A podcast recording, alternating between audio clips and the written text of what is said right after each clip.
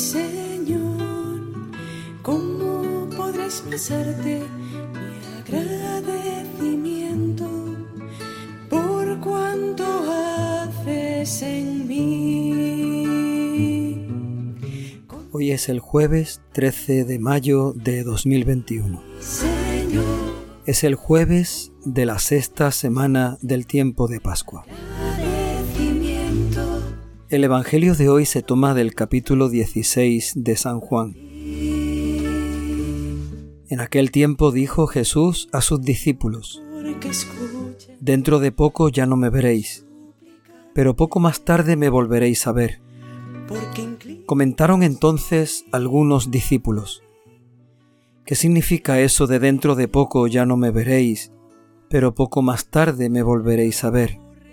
Y eso de me voy con el Padre. Y se preguntaban, ¿qué significa ese poco? No entendemos lo que dice.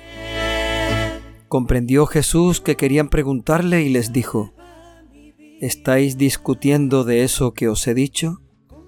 Dentro de poco ya no me veréis, pero poco más tarde me volveréis a ver. Pues sí, os aseguro que lloraréis y os lamentaréis vosotros, mientras el mundo estará alegre. Vosotros estaréis tristes, pero vuestra tristeza se convertirá en alegría. Palabra del Señor. ¿Cómo podré expresarte mi agradecimiento si todo lo tengo por ti? El Señor es bueno y justo, nuestro Dios es todo ternura. Jesús vuelve a tratar con sus discípulos el tema de su partida. Dentro de poco ya no me veréis, pero poco más tarde me volveréis a ver, les dice. Después de haberles hablado del Espíritu de la verdad, que les guiará hasta la verdad plena. Después de haberles dicho que el Espíritu Santo será el defensor, el paráclito, que tomará su palabra y que les hablará de lo que está por venir, Jesús vuelve a hablar del momento de su partida. Dentro de poco no me veréis, pero dentro de poco más tarde me volveréis a ver.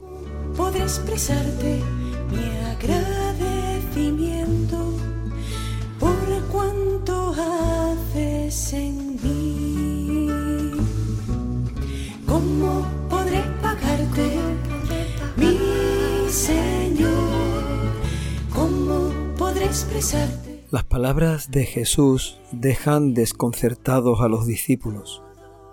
Empiezan a comentar entre ellos qué significará eso de dentro de poco no me veréis y un poco más tarde me volveréis a ver. ¿Qué significa eso de me voy con el Padre? se preguntan.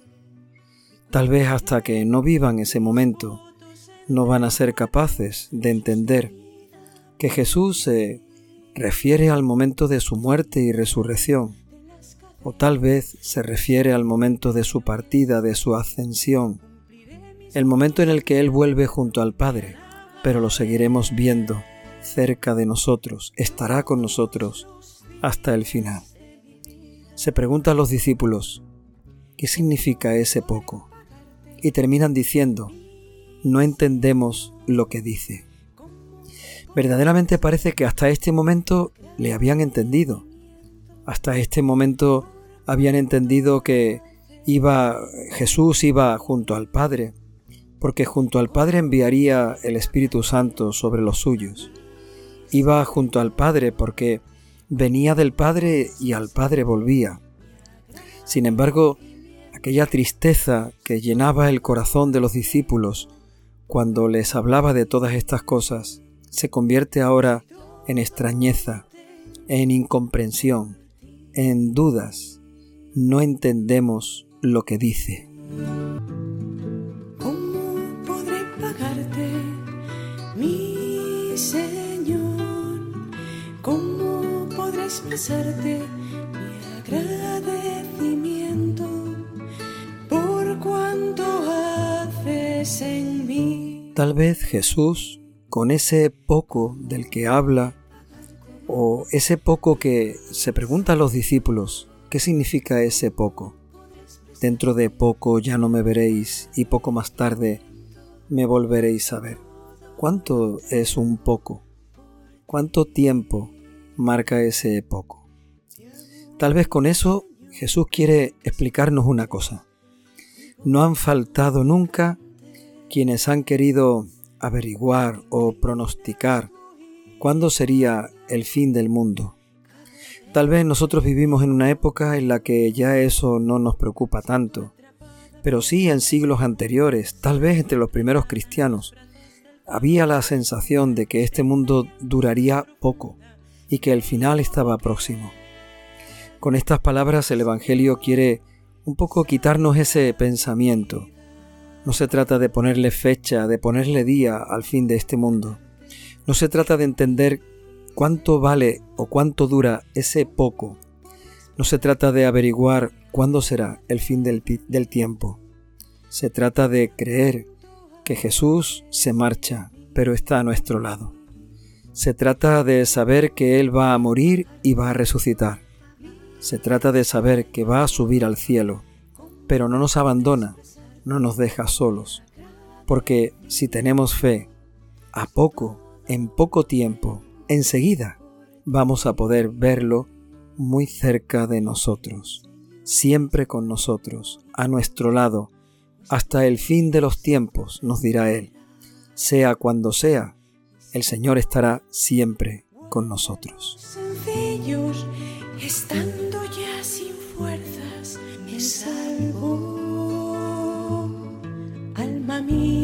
Vuelve a tu calma, reposa, descansa tu Dios, porque Él protegió tu vida. Por eso Jesús, en las últimas palabras de este Evangelio, cambia por completo el tema. Del poco pasa a la tristeza, tristeza que se convertirá en alegría. Dice Jesús, estáis discutiendo por eso de poco ya no me veréis y poco más tarde me volveréis a ver. Pero os aseguro una cosa, lloraréis y os lamentaréis mientras el mundo estará alegre, vosotros estaréis tristes, pero vuestra tristeza se convertirá en alegría. Aparece entonces aquí el tema de la tristeza que se convertirá en alegría. La tristeza mientras que el mundo está alegre. La tristeza que puede acompañar a los discípulos de Jesús. Sin embargo, la tristeza se convertirá en alegría. Y cumpliré mis votos entre el pueblo sostenida por ti. Me has liberado de las cadenas, a tu servicio empeño mi existencia. Cumpliré mis votos entre el pueblo y te... Sin duda que estas palabras se refieren a sufrimiento, persecución, dificultades, pruebas. Jesús ya le había hablado a los discípulos de esto, ya les había dicho que muchas veces serían expulsados de la sinagoga y que incluso los matarán y que aquel que los mate eh, pensará que de esta manera está dando culto a Dios. Jesús ya había hablado a los discípulos de la persecución por la que tristemente tuvieron que pasar aquellos cristianos y hoy siguen pasando muchos cristianos. Vosotros estaréis tristes mientras el mundo estará alegre. Tal vez Jesús está queriéndonos decir que la alegría de la que Él nos habla no es la alegría del mundo. Tal vez eh, la alegría de la que Él nos habla significa una tristeza para este mundo. ¿Cuántas veces nos han rechazado pensando que esto de la fe, el cristianismo, la religión, el vivir la vida en Cristo, es una tristeza, es un aburrimiento, es algo pesado, de la que tantos y tantos huyen. Tal vez la alegría de este mundo no comprende y rechaza continuamente la alegría de Dios, la alegría que Cristo nos ofrece. Sin embargo, dice él, vuestra alegría se vuestra tristeza se convertirá en alegría. Vuestra alegría llegará a plenitud, decía el otro día en el Evangelio. Jesús nos está haciendo una promesa, una promesa de eternidad, una promesa de plenitud nuestra tristeza, es decir, las persecuciones, el rechazo, la incomprensión, las pruebas, las dificultades, todo eso se terminará convirtiendo en una alegría plena, en una alegría que nadie nos quitará. La tristeza y angustia profunda, yo te invoqué. Señor, salva mi vida. ¿Cómo podré pagarte, mi Señor? ¿Cómo podré expresarte mi agradecimiento? Estas palabras seguimos necesitando la luz del Espíritu Santo para entenderlas. Esto que nos dice hoy el Señor en el Evangelio, necesitamos la gracia del Espíritu Santo para comprender, para conocer, para descubrir, para discernir qué es lo que el Señor quiere de nosotros. Ven Espíritu Santo, ayúdanos a ver a Jesús. Ven Espíritu Santo, ayúdanos para que en poco, siempre podamos verlo muy cerca de nosotros. Ayúdanos, Espíritu Santo, para que verdaderamente sepamos soportar la tristeza que muchas veces es la incomprensión de este mundo, que no entiende nuestra fe y que no acepta nuestra alegría. Ven, Espíritu Santo, ayúdanos para que descubramos que la aparente tristeza lo que el mundo califica como tristeza es para nosotros una alegría. Ven, Espíritu Santo, para que esta alegría puedas llevarla a plenitud en cada uno de nosotros. Ven, Espíritu Santo, para que esta alegría sea perpetua y nada ni nadie nos la quite nunca. Ven, Espíritu Santo, nuestra tristeza contigo se convertirá en alegría verdadera junto a Cristo. ¿Cómo podré expresarte mi agradecimiento si todo lo tengo por ti? Alzaré la copa de la vida bendiciendo tu nombre y cumpliré mis votos pueblo, sostenida por ti. Me has liberado de las cadenas, a tu servicio empeño mi existencia. Cumpliré mis votos entre el pueblo y te alabaré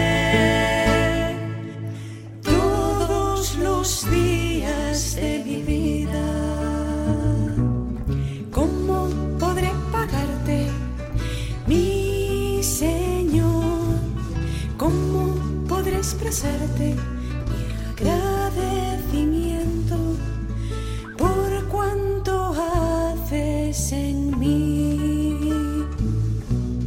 ¿Cómo podré pagarte, mi Señor? ¿Cómo podré expresarte mi agradecimiento? si todo